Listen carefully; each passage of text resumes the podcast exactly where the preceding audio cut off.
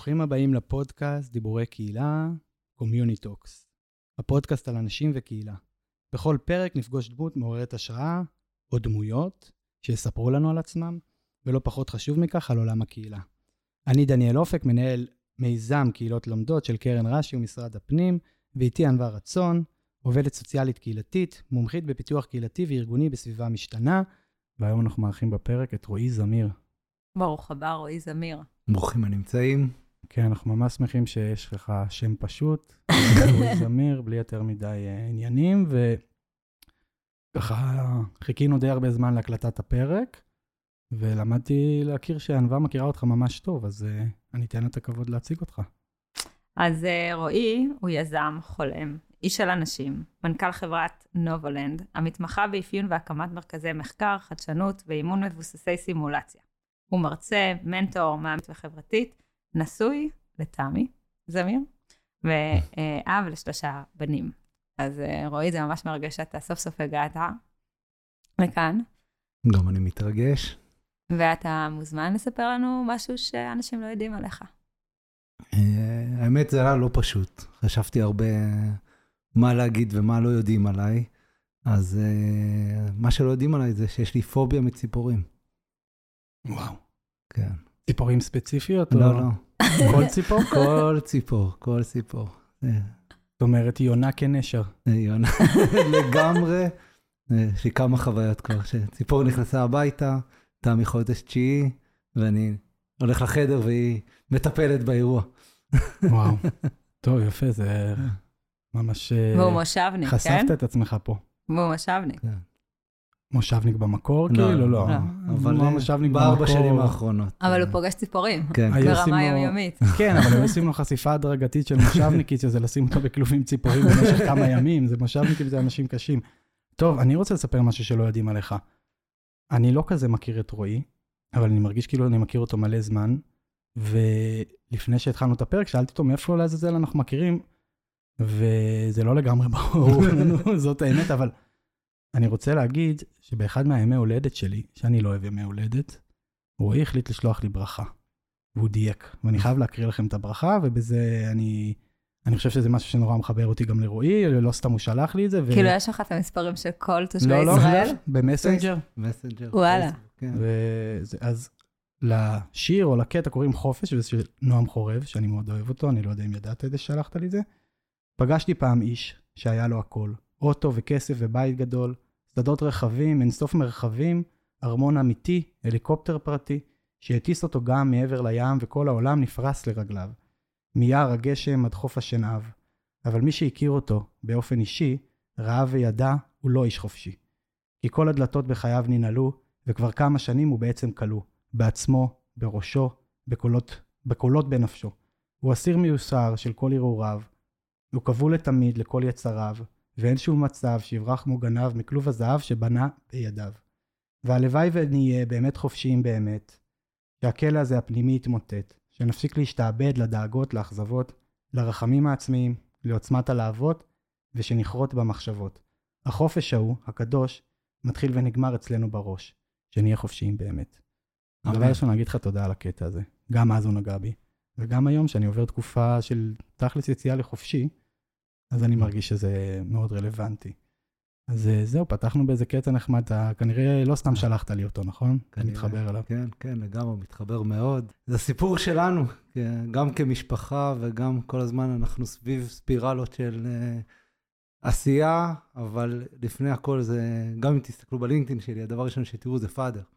האבא, ההורות, האבהות, זה משהו שהוא מאוד נוכח בחיים שלנו כמשפחה, וזה הבסיס שלי.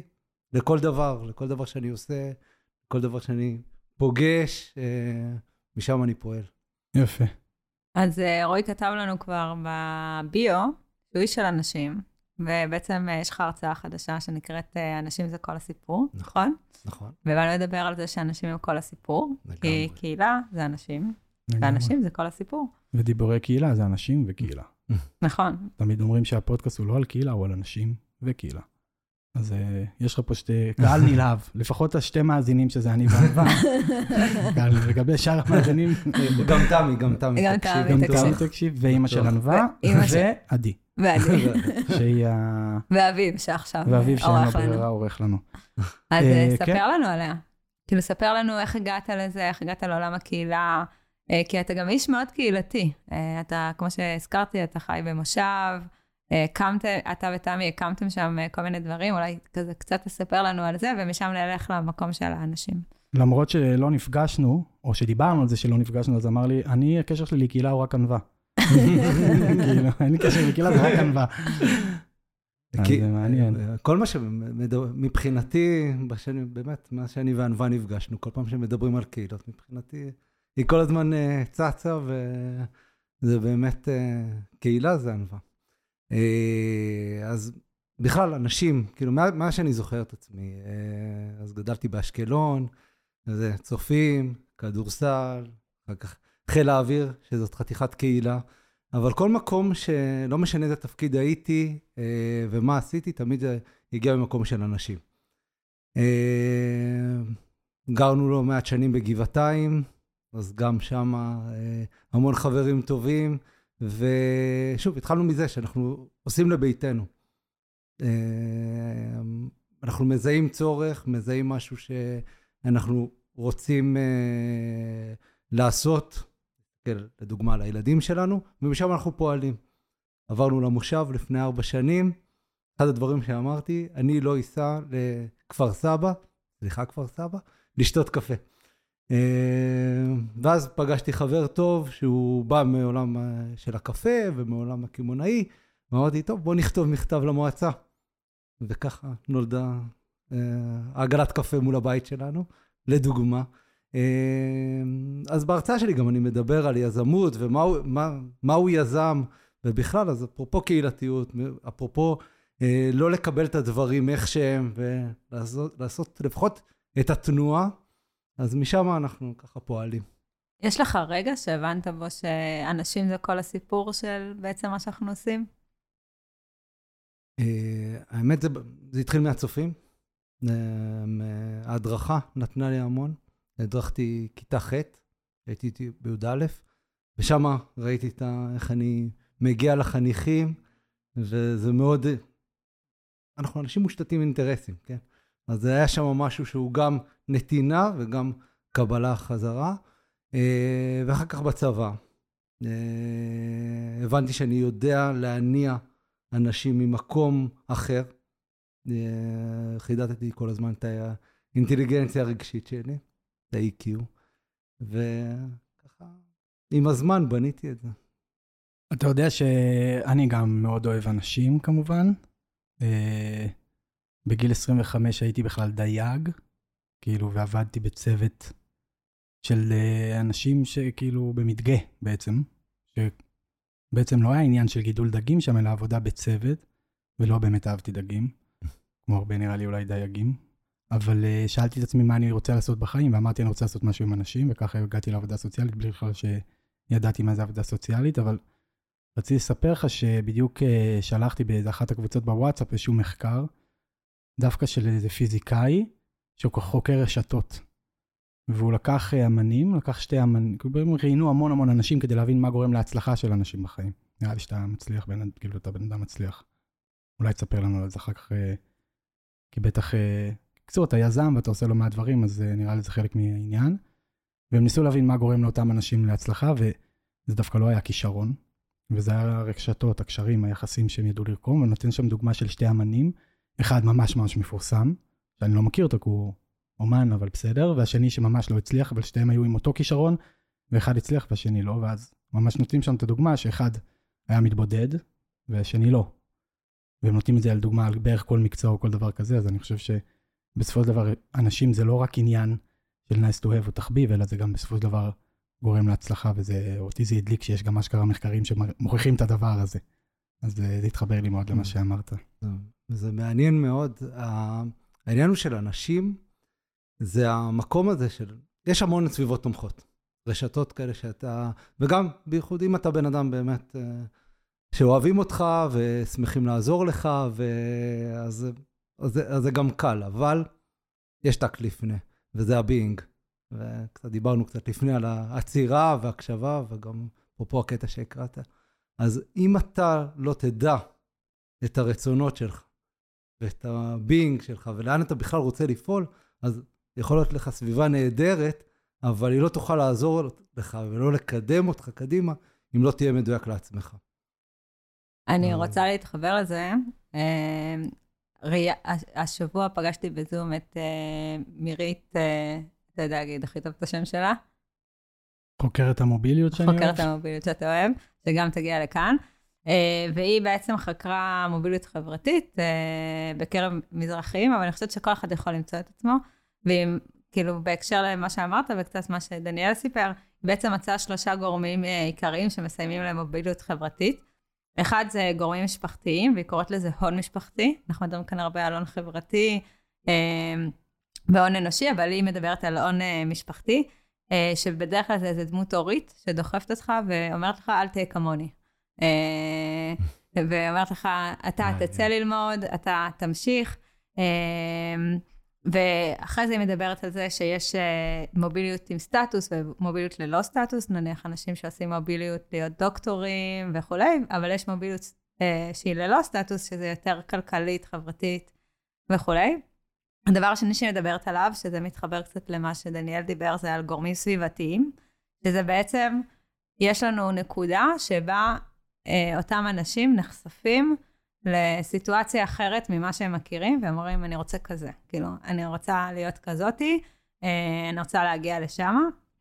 והדבר האחרון, שזה מה שאתה מדבר עליו, אני חושבת, זה הגורמים הפנימיים, שאי אפשר עדיין להגיד אם זה מולד או נרכש, אבל היא מדברת, שבעצם זה אנשים שתמיד הרגישו אחרת, כאילו, מאז שהם קטנים, הם הרגישו שהם שונים מהסביבה שלהם, וניסו לחקור את הדבר הזה, יש להם הרבה חוסן נפשי, אמביציה והישגיות, וזה בעצם רק הגורמים האישיים, לעומת האחרים לדוגמה, זה דברים שנמצאו בכל העולם. אז קוראים לה דוקטור מירית ברק חימי. חימי, כן. אנחנו מתעסקים הרבה במוביליות, אנחנו גם נעשה פרק איתה, ואחד הדברים שקרן רשי, שאני עובד בעשו, זה בעצם יצרו את מפת המוביליות, שזה מפת ידע, שבעצם לוקחת את כל המחקרים שהוא, לא את כל, כי שהם אלפים או עשרות אלפים, אבל הרבה מאוד מחקרים, ובעצם מיפו את הגורמים למוביליות, גם על פי גילאים, גם על פי כל מיני פרמטרים, ואחד הדברים המרכזיים שם, שהם בעצם מחזקים את המוביליות של אנשים, זה ההון החברתי, אפרופו מה שאנחנו מדברים עליו הרבה, וגם מירית מדברת על זה בהרצאות, לכן הייתי בהרצאה שלה, היא הרבה מרצה ברש"י, והיא עובדת עם רש"י, כי היא באמת חוקרת מעולה, והיא מדברת הרבה שם על ההון המגשר וההון המחבר, שהרבה פעמים בסיפור של מוביליות, מה חסר לאנשים, נגיד מהפריפריה? הון מחבר. בדיוק, לאותם קהילות אחרות, בעצם לאותם מנטורים, לאותם אנשים שיוכלו לקחת אותם, וזה אותו דבר, ניקח אמן מהפריפריה עכשיו, שאין לו את אותו הון חברתי, אפרופו את אותם קשרים, יחסים, הוא לא מכיר את האנשים הנכונים, כנראה לא יצליח, בלי קשר לזה שיש לו כישרון ענק. אז אני אגיד על רועי, שרועי הוא הון מחבר, כאילו, בטוח. אפרופו שהוא מתחבר גם, ושולח לאנשים בפייסבוק, פתאום שיר של נועם חורב. אבל העניין שאתה נוגע בו, עוד פעם, גדלתי בפריפריה, מכיר את זה מצוין, ובגלל זה אני אוהב גם להרצות לבני נוער. כי א', אתה לא יודע מה שאתה לא יודע, זה פעם אחת. פעם שנייה, ואתם יודעים יותר ממני מחקרים, אני אוטודידקט, אנחנו ממוצע של 5 אנשים שסביבנו. אז אם אני גדל בפריפריה, והשכנים שלי, אחד הוא נהג אוטובוס, והשנייה היא מנהלת חשבונות, והשלישי הוא עובד בסופר, ועובדים במפעל, אבל זה מה שאני יודע, כי זה הילדים שאני פוגש אותם, וזה ההורים, אז לשם אני מכוון. וזה המסוגלות שלי מהמקום הזה. ואחד הדברים שאני אוהב לבוא לדבר עם בני נוער, כי כמה שניצא יותר לתוכניות, וכמה שנפתח יותר, והם בעידן הרשתות החברתיות, שאפשר לדבר על זה לפה ולשם, אבל זה היופי של להיפתח לעולם. שאגב, שהכל בסדר להיות, כל המקצועות, כשזה בא מבחירה. זה בדיוק. או שיש לך את ההזדמנויות, ברש אומרים שיש לך את ההזדמנות, לבחור. בדיוק. אז זה המקום. או לפגוש את אותם אנשים. אז זה לא להיות מהמקום שאין ברירה, אז אני שמה, או תחושת הקיפוח, כאילו דווקא מהמקום הגבוה. כאילו אני מבינה מה יש סביבי, אני מבינה כל האפשרויות שיש לי, ומשם אני בוחר, וגם החיים שלי אחר כך נראים אחרת. אני אבוא לך מהצד השני, כי אתה אמרת, אני גדלתי באשקלון, פריפריה, אז אני גדלתי בקיבוץ, שזה בועה אליטיסטית, כאילו, אני לא... אין מה לעשות, בסופו של דבר אתה גדל עם אותם אנשים, בוגר סיירת מטכ"ל, דוקטור, פרופסור, כזה, זה מי שהיו לפחות פעם היום, זה כבר לא כזה ככה, והרבה אנשים מייחסים את ההצלחה שלהם לעצמם, יש גם על זה מהרבה מחקרים, שואלים אנשים למה הם הצליחו, הרוב יגידו שבזכות עצמם, אבל כשאתה בודק את זה, היו כל מיני סיבות אחרות שקרמו למזל לפעמים, המון המון דברים, ואני מנסה להסביר לסביבה שלי הרבה פעמים, כי אני קצת מתעסק מזה, ואני אומר להם, תקשיבו, הסיבה שאתם מצליחים בחיים, הסיבה שקל לכם, הסיבה, או לא קל לכם, אבל אתם יודעים להתמודד עם משברים, נה, נה, נה, נה, נה.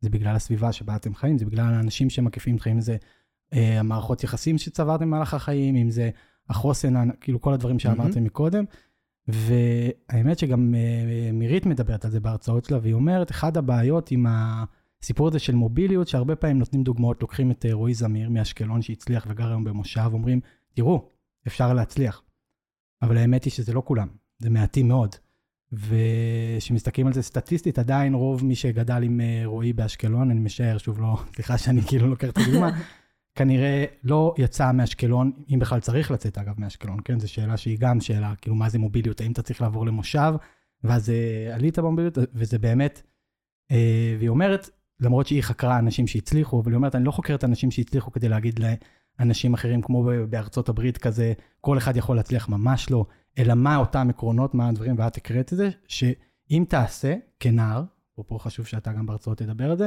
אתה גם תצליח. וזה לא קשור בכישרון שלך, כי הרבה פעמים מייחסים את זה לכישרון. אז באמת שאלתי אותה אחרי זה, כאילו עשיתי רפלקציה כזה לשיחה שלי איתה, והשאלה האחרונה שלי שיצאתי איתה, היא מי מגדיר הצלחה, ומה היא הצלחה. ומי מחליט אם הצלחתי או לא, כאילו... אז היא הייתה חמודה והיא ענתה לי, והיא אמרה שהיא לא מחברת אושר דווקא להצלחה, שזה מתקשר עם השיר. עם כל מה שאנחנו מדברים עליו. כן, כל הזמן.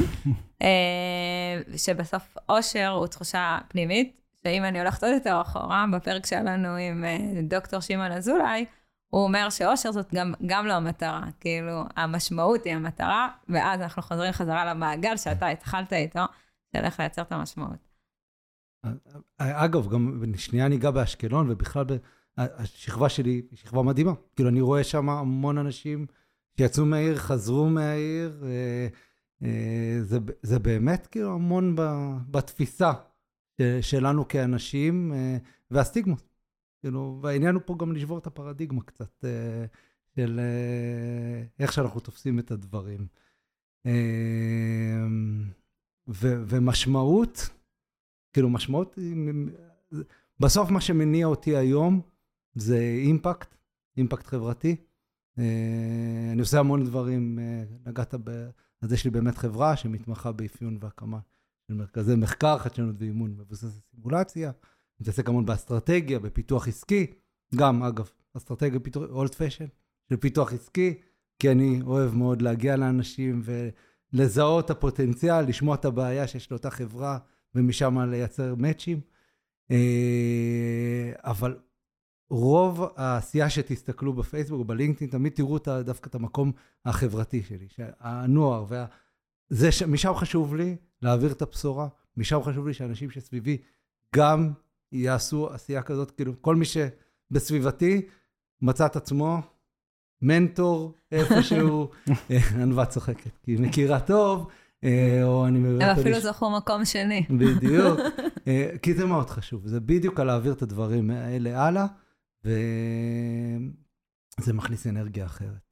אני חושבת אבל שגם, בגלל שאני מכירה קצת גם את מה שאתה עושה, גם בעולם של האימפקט החברתי וגם לא, אבל גם כל הפיתוח העסקי והאפיון, באמת אצלך, אם יש מישהו שאצלו הכל מבוסס אנשים והחיבורים והעון החברתי, זה walk the talk, כאילו. זה גם. זה אתה, וזה מופלא, וככה נצמח, אם תספר קצת לאנשים אולי איך מגיעים למקום הזה, כי אני חושבת שזה לא טבעי לכולם לייצר חיבור כזה עם אנשים, אז אולי לא חשבת על זה קודם, אולי אני מתקילה אותך, אבל בטוח יש לך איזה ככה משהו, חוץ מזה שאתה סופר נחמד. אז באמת אחרי החיוך, אבל באמת המילה הראשונה שעולה לי זה הקשבה. בעולם מרובה טכנולוגיה, מרובה כל כך הרבה דברים, אחד הדברים שאני מביא לפגישה ראשונית. הוא בדיוק דיבר על הקשבה. כן.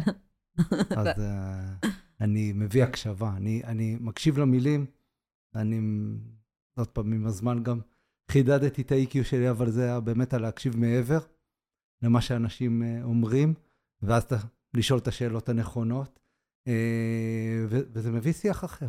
באמת, באמת אנשים מעניינים אותי. אני לא אומר את זה כי אני שואל מישהו מה שלומך, ואני לפגוש מישהו בסופר, או סתם ברחוב, כאילו מעניינים אותי אנשים, ומעניין אותי מה קורה, ובאמת איפה בן אדם נמצא, ומשם זה פועל מאוד מרמה, מהבטן. אז אם נדבר שנייה על מיומנויות, אז היום בעידן באמת של הכנסים והמקומות שאפשר לדבר על כנס, כמה יש בו ערך, אני צוחק עם כל החברים שלנו, עם מייקרוסופט וגוגל וכל הזה, אפשר להמלא את הימנים שלנו רק בכנסים שקיימים היום במדינה, ולא דיברתי עוד על חול, אבל תחשבו על זה, איזה הזדמנויות אדירות אלה. זה לא כנס שם, זה סומית, לא? כאילו כנס זה כבר כל כך שנות ה-2000. אבל העניין הוא, זה היה... זה ריטריט. זה כבר דברים אחרים. ריטריט זה כבר, אתה אומר יותר להקשבה. בדיוק. זה כבר, אתה בא מכוונן ל... אני עוד בכנסים, כי אני עוד פשן, אבל... מה זה הסומיטים האלה שכולם הולכים? אז אני אומר, המקום הזה זה מקום אדיר לתרגול. כי פעם אחת אתה יכול לתרגל... יש לך איזה רעיון, או אתה רוצה את הנאום מעלית, יש לך עכשיו 200 אנשים, 400 אנשים, go for it. כאילו, לך תציג את עצמך, מקסימום תיפול פעם ראשונה, פעם שנייה, בפעם השלישית תחדד את הנאום מעלית שלך. יש לך רעיון למיזם, תבוא, אז זה דוגמה אחת, אפרופו, לפגישה עם אנשים, ומה, איך אפשר לתרגל את הדבר הזה. ועוד, זה צריך לבוא, והמקום הטבעי, מה מעניין אותך? לא כל אחד יש לו את המקום אפילו על לפגוש את האדם ולהתחיל את השיח. אז גם היום, עוד פעם, יש לינקדאין, אז אתה יכול להגיב. אם יש משהו שמעניין אותך, אז אתה מגיב ונותן תוכן משמעותי. תוכן משמעותי תמיד יגיבו לך בחזרה. אז אתה יכול לבנות את הפרסטיג' שלך. ולא מהממת או איזה יופי. כן, כן. שוב, דיברנו על הקשבה, ערך, משמעות, זה קצת דברים שאנחנו בוא נכניס לעולם הזה קצת משהו שהוא... לירז מרגלית, דוקטור לירז מרגלית, שגם ראיינו, היא ממש מדברת, אני חושב שהיא אפילו דיברה בפרק שלנו, ואם לא באחד הפרקים של הפודקאסט שלה, שאני תמיד ממליץ עליו, זה סקס, סמים וסמארטפון, אז היא מדברת על זה שהיא יכולה ממש, היא עשתה מחקרים על זה שמהתגובות של בני זוג, בפייסבוק אחד לשני, יכולה להעריך האם הם יישארו ביחד או לא יישארו ביחד, והיא ממש כותבת על הספורט של המאממת, זה, היא אומרת, אני גם קצת כזה, אז אני כל פעם תופס אותי בפרופו הקשבה, אז היא אומרת שממש, זה תגובות שהן כאילו הכי גרועות, כאילו הם בעצם מעידים על איזשהו חוסר הקשבה, ואני חושב שגם מה שאתה מציף פה הוא סיפור היום בעידן הנוכחי, עידן חוסר הקשב, או איך שלא קורא לזה מיכה גודמן, אגב, מהממת זה כבר הרבה היום. זה אימוג'י. כאילו, גם וואטסאפ עזר לך, כאילו, רק תלחץ על זה, תעשה לב, לייק. כן, אני אוסר על הצוות שלי, בקבוצת וואטסאפ של הצוות, לעשות לי את ה... נכון, מגיבים עם ה... את הריאקשן, כן. את הריאקשן, כי אני גם לא רואה את זה, וגם כאילו, אני שואל שאלה, אז מה אתם עושים לי כאילו זה? אבל אני וענבה דיברנו לא מעט שבוע שעבר, נראה לי, על כנסים. ואני חושב שאחד הקשיים שלנו עם כנסים, אם מתקיימים היום, כי כמעט וכבר אתה לא מוצא כנסים, כי מה בא לעשות איזה וובינר בזום או whatever, זה שפשוט עושים לך הרצאה אחרי הרצאה אחרי הרצאה אחרי הרצאה, ולא באמת נפגשים. פעם אחת שהיינו בכנס לפני שבוע, ואחד התסכולים שלי היה שם שלא, באתי לראות אנשים, היו שם מלא אנשים מעולם הקהילה, ולא פגשתי אותם בסוף, כי כל אחד היה בחדר נפרד, במלא פאנלים, ואני באתי לפגוש אנשים. יש את הכנס שבא ואומר, גם פעם שמעתי את מייק סילברג שזה, גם אותו ראיינו, הוא דיבר, הוא כאילו אמר, בסוף גם אם דן אריאלי יבוא לכנס היום, בסדר, אתה יכול לראות את אותה הרצאה שהוא יעביר לך שם ביוטיוב, זה לא כזה מעניין, מעניין לפגוש אנשים, מעניין מה קורה בפינת קפה ומעניין, ושם זה המקום שאתה יכול להקשיב באמת, וכאילו אני בכלל טוען הרצאות, מי מקשיב להרצאות? כאילו, איך אפשר לשבת שעה עכשיו ולשמוע הרצאה של איזה פרופסור באקדמיה שמרצה לך על, לא יודע, משהו מעניין, משהו לא מעניין? קיצור, הבנתם את המסע. לגמרי. אני רוצה לקחת את הנושא של ההקשבה, כי עכשיו סיימתי קורס של בידו, של תיאוריית יו, ומדברים שם בעצם על כמה סוגי הקשבה שאנחנו נמצאים בהם. אחד זה הקשבה, שבעצם מה שאנחנו מנסים לעשות, זה לאשרר את כל מה שאנחנו יודעים.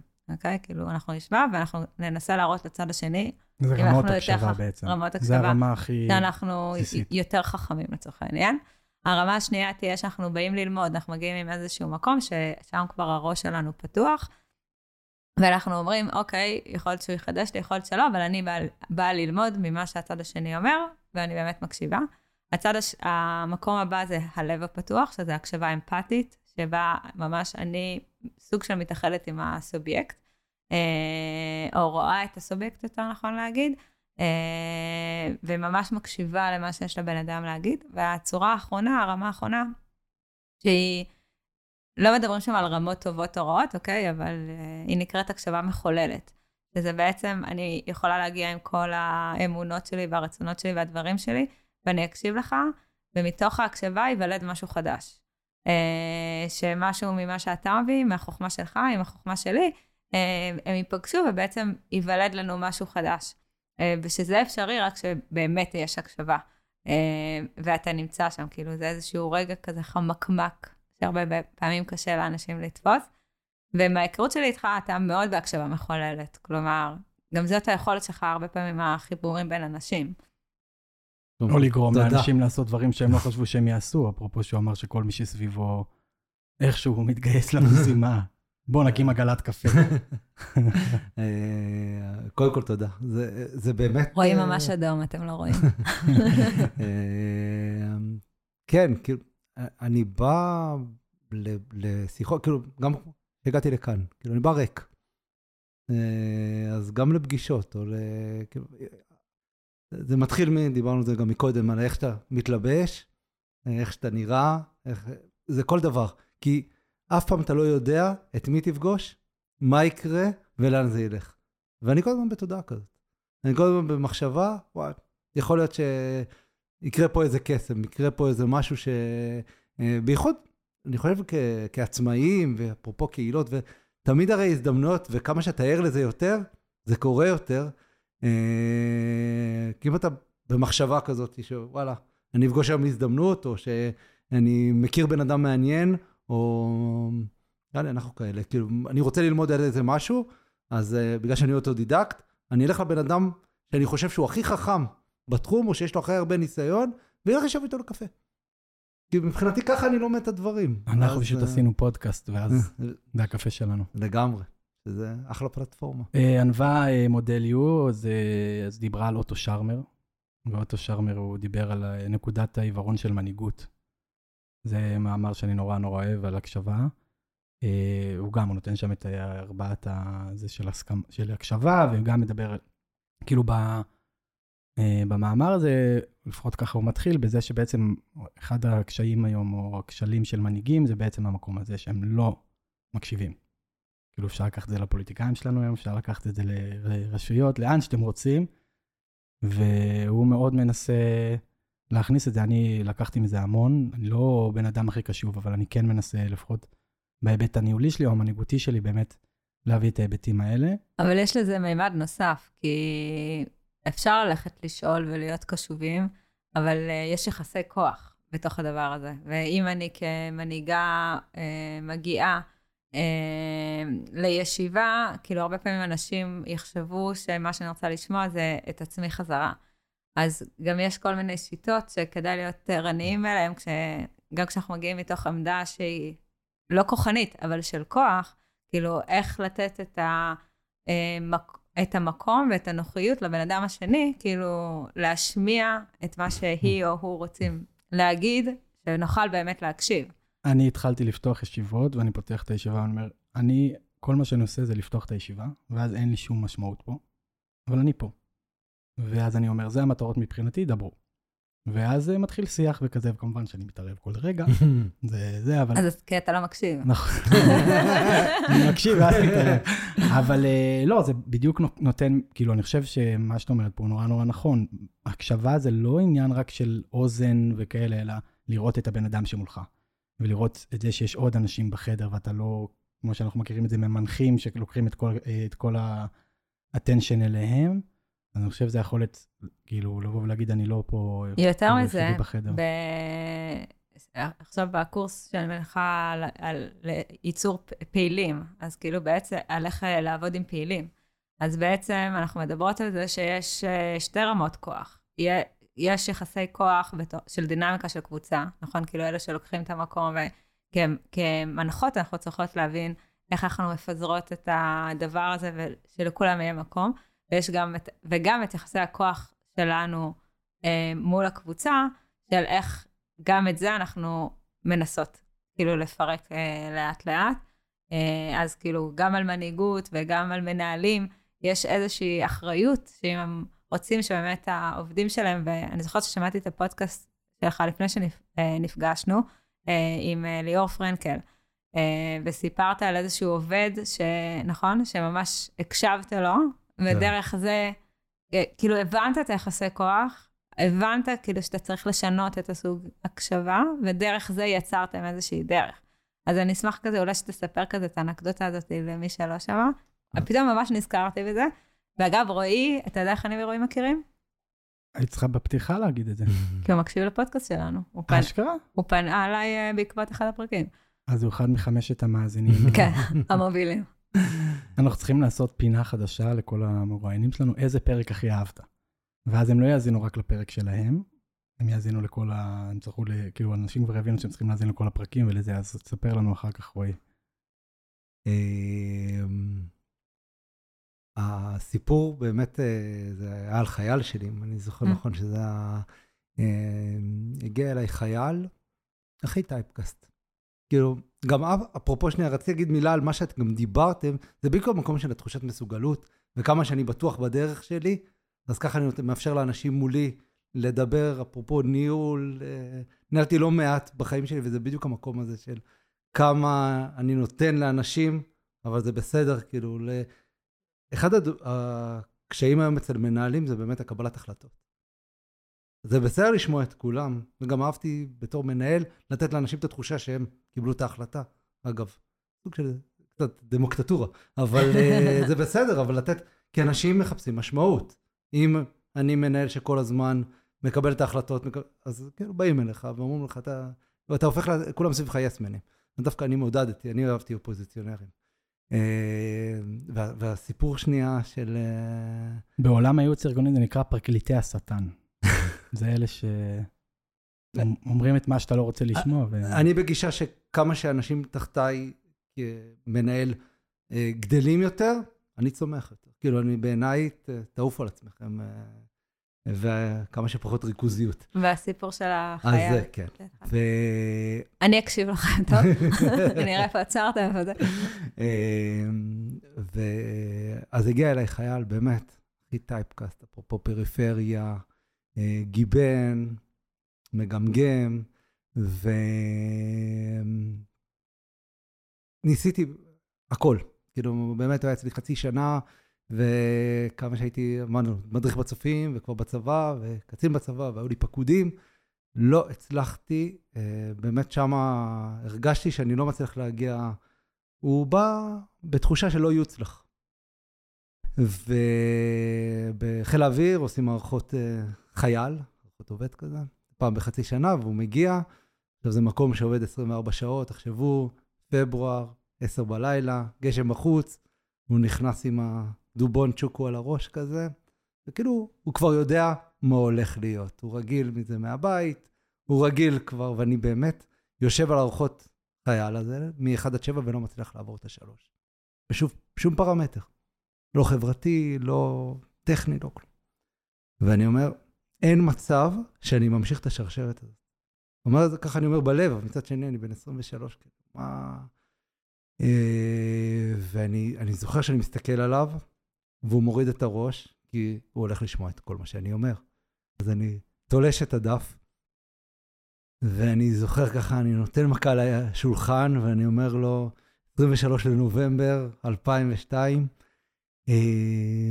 ואני מתחיל להגיד לו את כל מה שאני חושב עליו, ומה שהוא יכול להיות.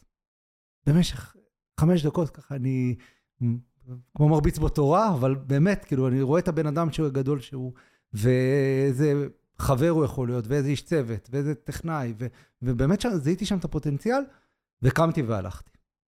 היום בתור אבא אני אומר פחד אלוהים. מה, כאילו, תרקתי את הדלת, יצאתי, הגעתי 7:30 בבוקר לשיחת גף, הוא בא אליי, והוא לא גמגם. עכשיו, מה שקרה שם 10:30 בלילה, שאני מדבר איתו, הוא כאילו, קודם כל הוא היה ממש בהלם, אבל כל משרד אצלי יש לי לוח מחיק. והוא פשוט את כל מה שאמרתי, ברוב חוכמתו הוא רשם. והוא התהלך בתוך המעבדה במשך כל השעות בלילה, ויצר לעצמו איזה מנטרה לכל הדברים האלה. היום הוא אבא ל4 ילדים, בכיר בתעשייה, והוא מרצה ומנטור בתחום הזה של הגמגום. ואני גיליתי לו לפני כמה חודשים, היה לנו שיחה ככה, שאני פשוט יצרתי לו סביבה, עם הטכנאים ועם המדריכות, ויצרתי לו סביבה שם קצת, סביבה תומכת, שראו תורה גדול. וזה ככה משהו שאני פוגש הרבה אנשים בדרך, וזה משהו שערך שמאוד חשוב לי להביא לסביבה שאני מגיע אליה, לסביבה שאני מנהל בה, סביבה שאני עושה אסטרטגיה, אפרופו, כאילו, כל פעם שפוגש את האנשים, מבחינתי זה, אלה הדברים. זה לוקח אותה משפט, כל ילד צריך מבוגר אחד שיאמין בו. זה גם בעיניי משהו שאתה יכול לפתוח את ההרצאות שלך. זה מעורר השראה, ואנבוש, תודה על הסיפור הזה. כאילו, תודה לך שזה, אבל אני לא חשבה על זה, אז אני נותן את הקרדיט. טוב, אנחנו מתקרבים לסיום, ודיברנו הרבה על אנשים, ואני בטוח שהמאזינים שלנו ידעו לחבר את זה לקהילה, אבל כן אני אשמח שתיתן איזשהו טיפ לאנשים שעובדים עם קהילה. תמיד משתדלים שזה יהיה טיפ אחד, ומשהו יחסית פרקטי, כי אני חושב שזה מה שהיינו רוצים שאנשים יקחו ליום-יום שלהם. אז בסוף, קהילה, אני מסתכל, כאילו, אני פוגש המון קהילות, וגם קהילות נהיה עכשיו גם כל דבר, אנחנו פוגשים קהילות, ואני אקח את זה שוב ל-DNA, להתאמה, ונגענו בערך, נגענו ב-DNA, נגענו במקומות שאני חושב שבסוף, אי אפשר להלביש בזוורד על קהילה או על ארגון או על משהו. קהילה צריכה לבוא ממקום של ערך. אז אם אני מקים קהילה, הבסיס שלה צריך להיות קודם כל אנשים שהם סוכני שינוי, והם מדברים באותה שפה ויש להם איזה משהו, כי כמו בכל דבר, צריך להיות מישהו שקם בבוקר, והוא צמא לדבר, והוא אומר אני הולך לעשות שינוי, ואז הוא מחבר סביבו את הדברים הזה. אז למצוא, אם אנחנו מקימים עכשיו קהילה, זה, את הצוות היגוי נקרא לזה, את האנשים האלה שזה בוער בהם, ויש לנו את המחנה המשותף, ואני מאוד מאמין בבוטסטראפ, כאילו לא להשיווק, עוד פעם מאוד קל ברשתות החברתיות, לייצר איזה, קראנו את זה מקודם בשיחות זה, הרוח חמה, להעביר אותה מצד לצד, לא. אז אני אומר, קהילה היא צריכה להיות משהו עם ערך, שהיא, יש לה התחלה עם צווי סוף. אז זה ככה, אם אני צריך לחדד. יפה. מה אתה אומר על זה? אני אומר שאני מאוד מתחבר לזה. דווקא שהוא דיבר על זה, אז חשבתי על המקום הזה שקהילה שייכת לאנשים, והרבה פעמים אנחנו שוכחים את זה. אני חושב שהפרק הזה קצת עסק במקום הזה, כאילו דיברנו דרך מנהיגות ואולי ניהול וכאלה, אבל בסוף אם ניקח את זה לעולם הקהילה, אנחנו הרבה פעמים חושבים שהקהילות הן שלנו, ואפרופו קהילות בעולם החדש, הן צצות כמו פטריות אחרי הגשם. אחרי הגשם, לא פטריות חמות, משהו זה, הרבבתי פה. בקיצור, הרבה פעמים אני רואה ארגונים, גם יישובים, ערים, שבאות ואומרות, אני רוצה פה להקים קהילה, אחלה. כל עוד זה לא מחובר לאותם אנשים, זה לא יקרה. וגם לגבי הסיפור של הצוות המוביל, הגרעין מוביל, שאני מגיע מבינוי קהילה, בינוי קהילה בא ואומר כך, אז יש את המשפט על הספינה, שלא לא לוקחים חברת אנשים ואומרים להם תשיטו ספינה, לא זוכר איך זה הולך, זה שכתב את הנסיך הקטן, אלא נותנים להם את ההשראה וכזה. אז אני חושב שבסופו של דבר צריך לקחת איזשהו חברת משוגעים כזאת, כמו שאמרת, ושהם יובילו את זה. וזהו, אתה מחדד את זה יפה. אני חושבת גם שדיברת הרבה, כאילו, במהלך כל הפרק על ה... כאילו, גם ניקח את עולם הקהילה, על היצירת המרחב התומך, שיכול לאפשר לקהילה להיות, כי יצאנו גם לדבר כאן על קהילה רעה, כאילו פוגענית, ואתה מדבר על יצירת המרחב הזה, שיכול לאפשר לקהילה להיות במיטב שלה, כאילו, בדמות הכי טובה שיכולה להיות. לגמרי. טוב. רועי הוא הבן אדם לשאלה שאתה הולך לשאול אותה. כן, הוא איש חזון ויזם, נכון. כן. איפה אתה רואה את עולם הקהילה בעוד 10 שנים? אני חי עם היסטוריונית, אז יש את תנועת המטוטלת, שעכשיו אנחנו מרגישים אותה מאוד חזק. ודווקא אני חושב שאם אני מסתכל 10 שנים קדימה, אנחנו חוזרים קצת ליסודות. אני חושב שאנחנו נראה את זה יותר באנשים, יותר עם ערך. כמו שקרה לנו אחרי הקורונה, כמו שכאילו נעבור את הפיק הזה, ומי שיש לו יסודות חזקים, ואנשים, והלב במקום הנכון, גם עולם הקהילות תישאר. תודה על זה. אני אשתובב. זה להגיד, כאילו שתעוף על זה, כי זה מה שאתה גם מקווה שיגידו לנו, ותמיד אומרים לנו... מטאברס. אז תודה על זה. לא שאני לא מערכת המוראים האחרים, אבל כולם מנסים ללכת עם הטרנדי, ואני הייתי מגיע להכשרות, והעברתי מאות הכשרות, והייתי אומר, התפקיד שלי זה להזכיר לכם מה היה פה פעם. וזה תפקיד נורא קשה, כי אנשים היום כבר לא כל כך נולדו לקהילה כמו אנשים של פעם, אז אתה מגיע לחבר'ה צעירים ומנסה להזכיר להם על משהו שהם לא בכלל חוו, אז זה עוד יותר קשה, אתה עובד עם בני נוער, אתה יודע כמה זה מסובך. אז אני חושב שבקיצור, אני אוהב את החזון שלך. זהו, אנחנו הגענו לסיום. נגיד אבל המאזינים לא יודעים את כל הדרמה שהתרחשה כאן, אז אנחנו רוצים להודות לרועי, לא רק שהוא הגיע להתראיין, אלא גם שהוא היה סובלני. אמנם אבי ואורן הצילו את המצב. אבל זה בדיוק, היה רבע שעה פה שלא עבד על זה, אבל אנחנו למדנו להכיר את רועי ואחד את השני הרבה יותר, ועל זה דיברנו בפרק. לגמרי. היה לנו הזדמנות. איזה קלוז'ר. אז לכל מאזיננו, תמשיכו להיפגש עם אנשים, תאזינו מדי פעם לפודקאסט, אבל גם תצאו החוצה, אל תישארו בבית. ואם אתם כבר בבית, כנסו לערוץ שלנו בטלגרם, זה גם דיבורי קהילה, ויש לנו את קבוצת וואטסאפ השקטה, וכמובן, אפרופו אישהו מאזין קבוע, שלנו שמע את כל הפרקים, אנחנו מזמינים אתכם לפנות אלינו, אני לא יודע אם אתם שמים לב לזה, אבל בתקופה האחרונה אנחנו מראיינים המון המון אנשים שהם גם מאזינים שלנו, זה גם אומר שיש לנו הרבה יותר מאזינים, כי זה גם נכון, אבל גם בגלל שאנחנו מקשיבים לכם, ואנחנו ממש רוצים לשמוע אתכם, אנחנו לא באנו לראיין פה את מומחי על רק, וזהו, וכמובן, הדבר הכי חשוב לענווה, זה לדרג אותנו 5 כוכבים בספוטיפיי. כמה כבר יש לנו ענווה? 34. 34, זה הספירה שלנו, 34, זה כל פעם אנחנו זה. אנחנו רוצים להגיע ל50 עד הפרק 100, ואנחנו ממש קרובים, אז בבקשה ממך. זהו, ביי ביי.